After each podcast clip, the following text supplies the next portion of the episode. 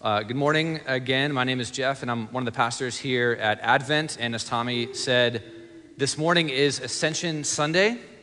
And that is what we are going to be focusing our attention on this morning the ascension of Jesus.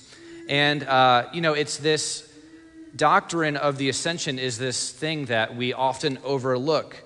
Um, we often think about the life, the death, the resurrection of Christ, but we often fail to think about the significance of the ascension in relation to all the other aspects of Christ's redemptive work. And so we're going to be looking at two questions this morning related to the ascension. We're going to be looking at what happened in the ascension, and then why is that good news? What happened in the ascension, and then why is that good news for us? So, first of all, let's look at uh, what exactly happened in the ascension.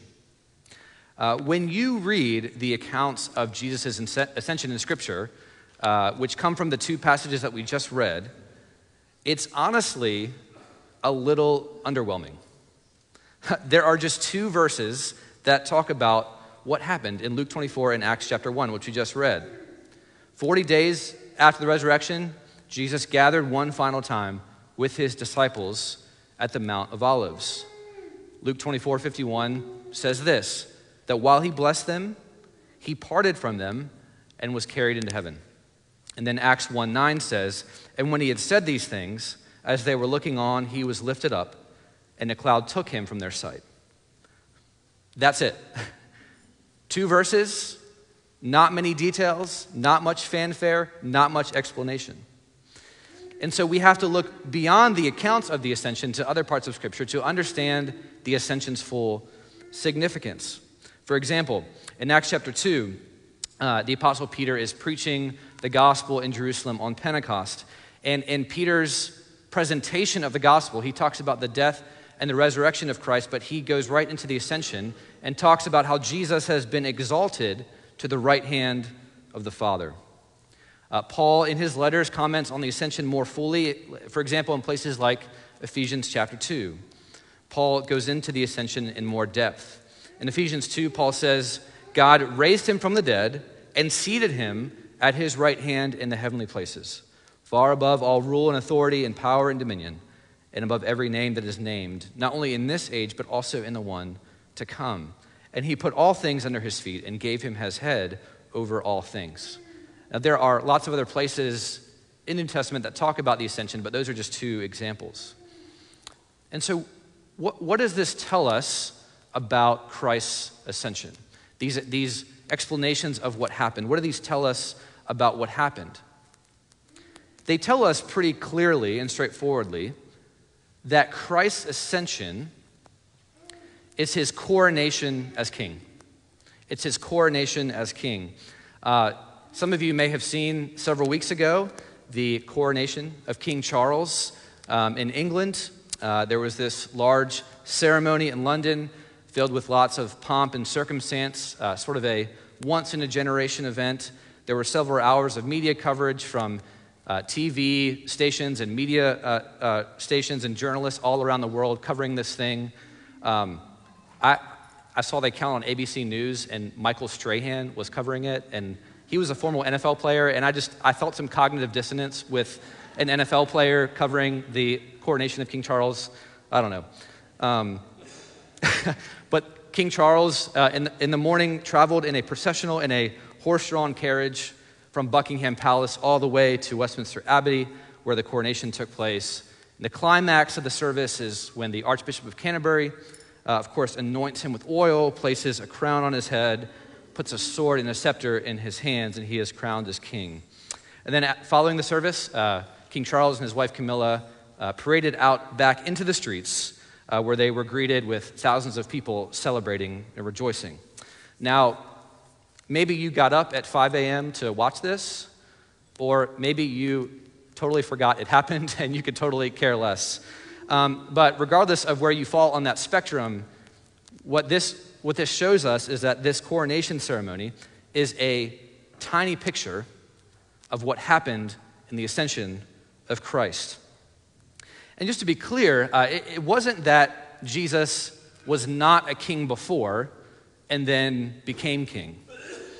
but rather it was the vindication and the authentication of his kingship. After his incarnation, after his life, after his suffering, after his death, it was the vindication that Christ really is the king that he claimed to be. He really is who he claimed to be all along. And so, in this way, the ascension is the coronation, it's the capstone of all that Jesus accomplished through his redemptive work on earth, not only as a king, but as a prophet and a priest as well. If, if Jesus' incarnation, if his life, his death, his resurrection, if all those things were the check, then the ascension is the proof that that check has cleared, that there are sufficient funds in the account, that redemption has been paid for and accepted. So, for example, if we think about the death of Christ on the cross, which is something that we can and should celebrate as the center of our gospel, Jesus' death on the cross actually would not be complete without the ascension. Because in the Old Testament, a priest would make a sacrifice of an animal on behalf uh, for the sins of the people, but sacrificing the animal alone did not complete the process in order for atonement to be made for sin. A second step had to happen. The priest had to enter the sanctuary, had to enter the Holy of Holies behind the curtain, and offer the sacrifice to God in order for the sacrifice to be effectual for the sins of the people. And that points us to who Jesus is and what he did in his ascension. As our great high priest, he offered his perfect and sufficient sacrifice once for all and all the fruits of his heavenly ministry in the heavenly sanctuary to God the Father on our behalf. And God the Father received it and accepted it so that there is no longer any sacrifice needed for sin. And you can draw out all the different aspects of Jesus' redemptive work and how the ascension is the capstone of that work. And so, this is why the gospel and our view of salvation is not complete without the ascension. It's the coronation of King Jesus, and it, it marks the capstone, the completion of his redemptive work on earth.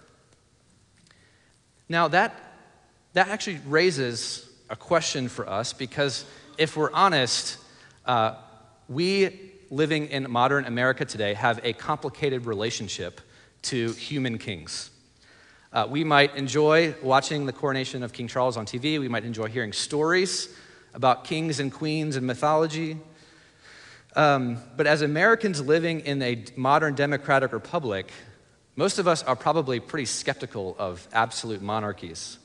And that's because we've seen throughout human history that if one person, one human being gets absolute power, that power can often be abused to harm others. And so the founders of our country, in, in wisdom, organized our entire structure of government with, with checks and balances to make sure that no one person had all, the, had all the authority, had all the power. And so, as modern democratic people who are generally skeptical of absolute monarchies, we have to ask this question If the ascension of Christ is the coronation of Christ the King, then why is that good news?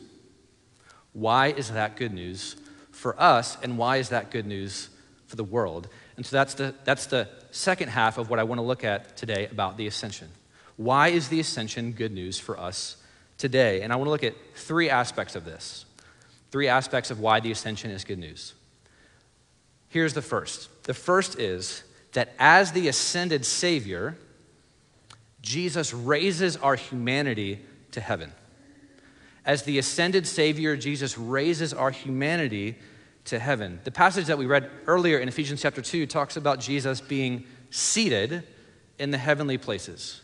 I don't know if you've ever thought about this language of being seated as you've read the New Testament, but it is the language of kingship. In the ancient world, a king would leave his throne to go off and fight a battle against his enemies. And his throne, his seat would be empty as he went off to fight the war.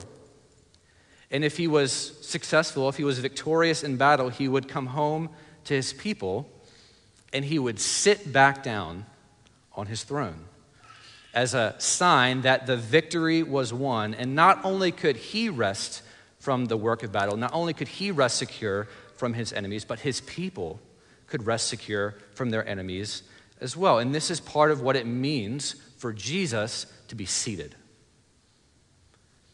His work of conquering his enemies of sin and death and Satan is over, it's finished, it's done. And the incredibly good news of the gospel is not only that Christ is seated, but also that he shares his victory with us by seating us with him in his ascension in glory with the Father in heaven. This is what Ephesians chapter 2 says when it says that, and God raised us up with Christ and seated us with him in the heavenly realms in Christ Jesus, in order that in the coming ages he might show the incomparable riches of his grace. Colossians 3 1 puts it this way Since then you have been raised with Christ, set your hearts on things above, where Christ is, seated at the right hand of God. The reality of being seated with Jesus is not something that we often think about, and yet it is central to our understanding of how we think about our salvation and our union with Christ. And so I just want us to think about this and meditate on this together for a moment. That right now in heaven, there is a human being, fully God, fully man, but a human being with a physical human body who is in perfect, loving communion and fellowship with God the Father. Father. And somehow, mystically, spiritually, in a way that we don't fully understand, we are united to Him. Those who have faith in Him are united to Him by the Holy Spirit, so that we have we share in His status and we share in the communion with the Father that He has. Now, if thinking about that makes your head hurt, that's okay. because it makes my head hurt too. I don't fully understand how that works. But I believe that it's true because Scripture bears witness to it. But even though it, it may be, even though it, make our, it may make our head hurts, may make our heads hurt to think about that, it is also intensely practical. The implications of thinking about that a human being with a physical human body is ascended in glory in heaven has vast implications.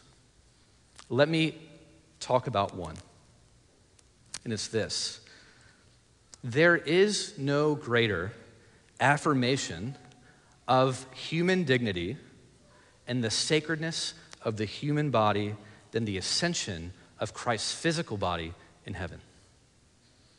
We believe in the dignity and the worth and the value of every person, not just because it seems to be common sense or because it seems to be intuitive or obvious, and not even because our government or our society has agreed on it together, but because in the ascension of Christ, the human and the divine are inextricably and inseparably and eternally bound up together in love.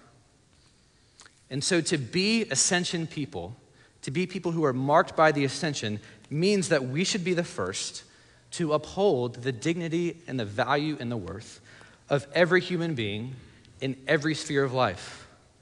And to be the first to protest wherever it is dishonored and wherever it is denigrated.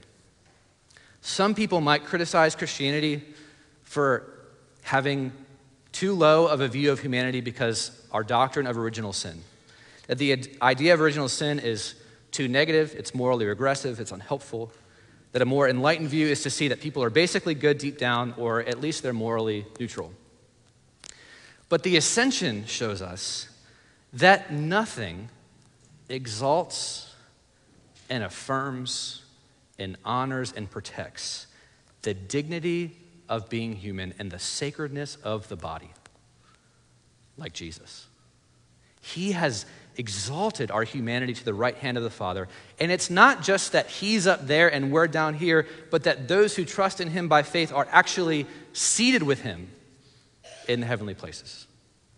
And this has profound implications for how we think about our salvation, how we think about our salvation, and for how we live our lives. So that's the first thing that as the ascended Savior, Jesus raises our humanity to heaven. The second thing is this that as the exalted Lord, Jesus empowers his people for a global mission. He empowers his people for a global mission. This is what Jesus says in Acts chapter 1, verse 8. Uh, he directly ties his ascension to the mission that he gives his disciples. He says, But you will receive power when the Holy Spirit has come on you, and you will be my witnesses in Jerusalem, in all Judea and Samaria, and to the end of the earth.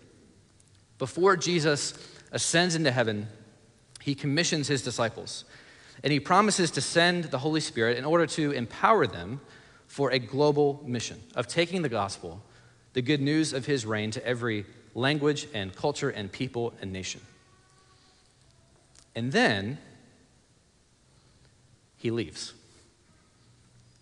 Now, why on earth would he do it? Why, why would he give such a mission to his disciples and then leave? I mean, have you ever thought about this? I mean, think about this just for a second that he gives them this insanely huge mission that is strategically challenging, radically countercultural. It will inevitably involve sacrifice and risk. It may even involve costing them their lives. And then he just pieces out. See you later. It's like if parents were to tell their kids this afternoon, all right, kids, uh, you know, we're going on vacation for a week, uh, but, you know, we are actually going to leave you here at the house. And oh, by the way, as, as we leave on vacation and as you stay here at the house, we would really love the kitchen and the bathroom to be remodeled by the time we're done. And we'd really love um, the landscaping and all of the carpet to be replaced. We love for all the paint to be redone and all the walls of the house. And, uh, and, and if you could just throw in some new hardwood floors, that'd be great. All right, see you later. We'll, we'll be back in a week. If you're a kid, you'd be like, what on earth is happening? First of all, why aren't we going on vacation with you? Uh, you're abandoning us. and secondly, how do you expect all of us to do this without you? How do you expect us to, to fulfill this commission that you've given us without you here? It's crazy. I don't know if you've thought about this, but don't you think that the mission of the church would be more successful if Christ was physically here on earth? I don't know about you, but I, I would kind of like Jesus to be physically with me as I go about my daily life. I mean, that would be super helpful to have him physically right beside me as I try to live my life. But because, this is what it helps us to see that because Jesus is ascended and exalted as the Lord over all things, it makes it crystal clear to us that even though he has a physical human body, that the power and the efficacy of his ministry is not confined to one geographic physical place. If Jesus was physically here on earth, then we would want to be wherever he was. And we would, tempted, we would be tempted to believe that wherever Jesus was, that's where the real ministry was happening. That's where the real spiritual power was. You had to go to Jesus where he was physically. But the ascension helps us to see that Jesus empowers his people for his mission wherever they are. You know, if Jesus this morning was in Cincinnati or in Istanbul or in Nairobi, we would tell people who want to learn and know about Jesus to go and be where he is. But Jesus is not in Cincinnati or Istanbul or Nairobi. He has ascended to the Father's right hand in glory, which means that you and I don't get to opt out of our role in his mission. To be ascension people is to remember that he has empowered us by his Spirit to be his presence among our neighbors, among our coworkers, among our friends, and among our family. And so all of a sudden, everything that you and I are doing tomorrow morning at 9 a.m. just got a thousand times more significant. Because the Holy Spirit in us is better than Jesus beside us. The Holy Spirit in us is better than Jesus beside us. And Jesus tells himself, he, he tells the disciples that this is true in John 16. He says, It is to your advantage that I go away. For if I do not go away, the Helper will not come to you. But if I go, I will send him to you. And the, the fact that the Holy Spirit in us is better than Jesus beside us focuses on our mission and it focuses us on the global scale of the mission he has entrusted to us. He says, You will be my witnesses in Jerusalem, in Judea, and Samaria, and to the ends of the earth. And this shows us not only the geographic, but the cultural scope, the cross cultural scope of God's mission. The good news of Jesus' victory over sin and death is good news for every nation and people and language and culture. It is because Christ ascended to the throne in heaven that we can send missionaries to places like Thailand and the Middle East and Central Asia and all over the world because the power of the Holy Spirit is not confined to one physical place because Christ is ascended. And wherever Jesus, uh, the power of the Holy Spirit is wherever Jesus dwells through his people. So we see that the good news of the ascension is that uh, Jesus raises our humanity to heaven. We also see that he empowers his people for a global mission. And thirdly, finally, we see that the good news of the ascension is that as the returning king, he promises to bring true justice and renewal to the world. As the returning king, Jesus promises to bring true justice and renewal to the world. Acts chapter 1, verse 10 says, And while they were gazing into heaven as he went, behold, two men stood by them in white robes and said, Men of Galilee, why do you stand looking into heaven? This Jesus who was taken up from you into heaven will come in the same way as you saw him going into heaven. The ascension not only marks the completion of, of Christ's redemptive work on earth, it also anticipates his return. And the return of Christ as king and judge assures us that final justice belongs to him and that he will make all things new. As we say every week in the Creed, that he will come again to judge the living and the dead.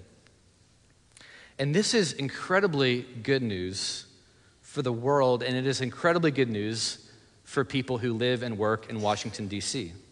Part of what I love about living in the city is that so many people come here to live and work because they want to make a difference in the world. Uh, this is a good and beautiful thing about so many of you and about so many of our neighbors. But how many of you and how many of our neighbors have ever gotten jaded in the frustratingly difficult, sometimes painful, slow process of making a difference in the world. Maybe you come to work in government and you, over the years, get frustrated with the bureaucracy. Maybe you come to work for a nonprofit and you get frustrated with the inefficiencies and the lack of funding and the lack of vision. Maybe you uh, come to work in the school system and you realize how complicated it is to teach a kid math and science and history when they don't have a stable family or safe housing or good food to eat. There's this famous quote by Martin Luther King Jr., and he, King says that the arc of the moral universe is long, but it bends towards justice. The arc of the moral universe is long, but it bends towards justice. And I think this is a line that we love to quote, but it's not always easy to believe. Some days it can feel like the arc of the moral universe bends towards injustice and disorder and frustration and decay. Maybe you felt like that this week or perhaps the past several months. And whether you're a Christian or not, whether you believe in God or not, whether you are religious or not, this is an experience that is common to all of us. And so, what do you do? What, what do you do on days and weeks where it feels like that the arc of the moral universe bends not towards justice, but away from it? The beauty of being a Christian on days like that is the ascension. Is the ascension. The more frustrated we get as we try to make a difference in the world, the more that we need to meditate and contemplate and remember the ascension with Paul in Colossians 3. If then you have been raised with Christ, seek the things that are above, not on things that are on earth. For you have died, and your life is now hidden with Christ in God. When Christ, who is your life, appears, then you will also appear with him in glory. To set our minds on the ascension of Christ is not to neglect or forget or ignore earthly realities. but rather it's to remind ourselves of the hope that we have in the, in the ascension and the assurance that we have that the arc of the moral universe, although it is long, it does in fact bend towards justice. And it bends toward justice because Christ is a king whose coronation has already taken place. And as this victorious king, Jesus reigns and rules over all things, and one day he will return to make all things new. True justice is in his hands. And rather making us passive, this actually leads us to actively pursue the missions and the callings that God has placed in our lives. After Jesus ascends into heaven, the, the two angels essentially say to Jesus' disciples, they essentially say to him, What are you still doing standing here? Why, why are you still looking up into the clouds? You have the assurance of Jesus' return. So get after the work and the mission and the calling that he has given you to do in the meantime. As ascension people who are seated with Christ and raised with him, we don't just have the longing, the desire, the hope that the arc of the universe is long, but that it bends towards justice. But we have the assurance that it, in fact, will, because Christ is King, and because he will return and make all things new. And because of the ascension, true justice is rooted in a story of hope. And so, to bring all this together, as we think about the ascension, as we think about what happened, the ascension is this great coronation of King Jesus. It's this cornerstone, this capstone, actually, of Christ's redemptive work on earth. And that's good news for us because we think about how he has raised our humanity to heaven and how that affirms and dignifies not only our humanity, but all of the humanity of our neighbors. He has empowered his people by his Spirit for a global mission. His Holy Spirit in us is better than him physically right beside us. And finally, he will return to bring justice and make all things new. You know, several weeks ago, millions of people spent hours and perhaps days watching King Charles's coronation, celebrating it, rejoicing in it. Uh, and this is a man who just being honest, has mostly symbolic authority.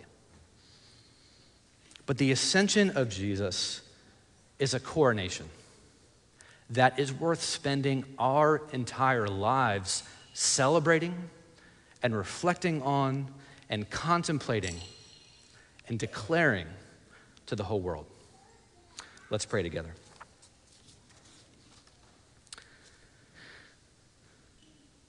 Our Father in heaven, we pray that you would lift our hearts and lift our minds to the ascended and seated Christ.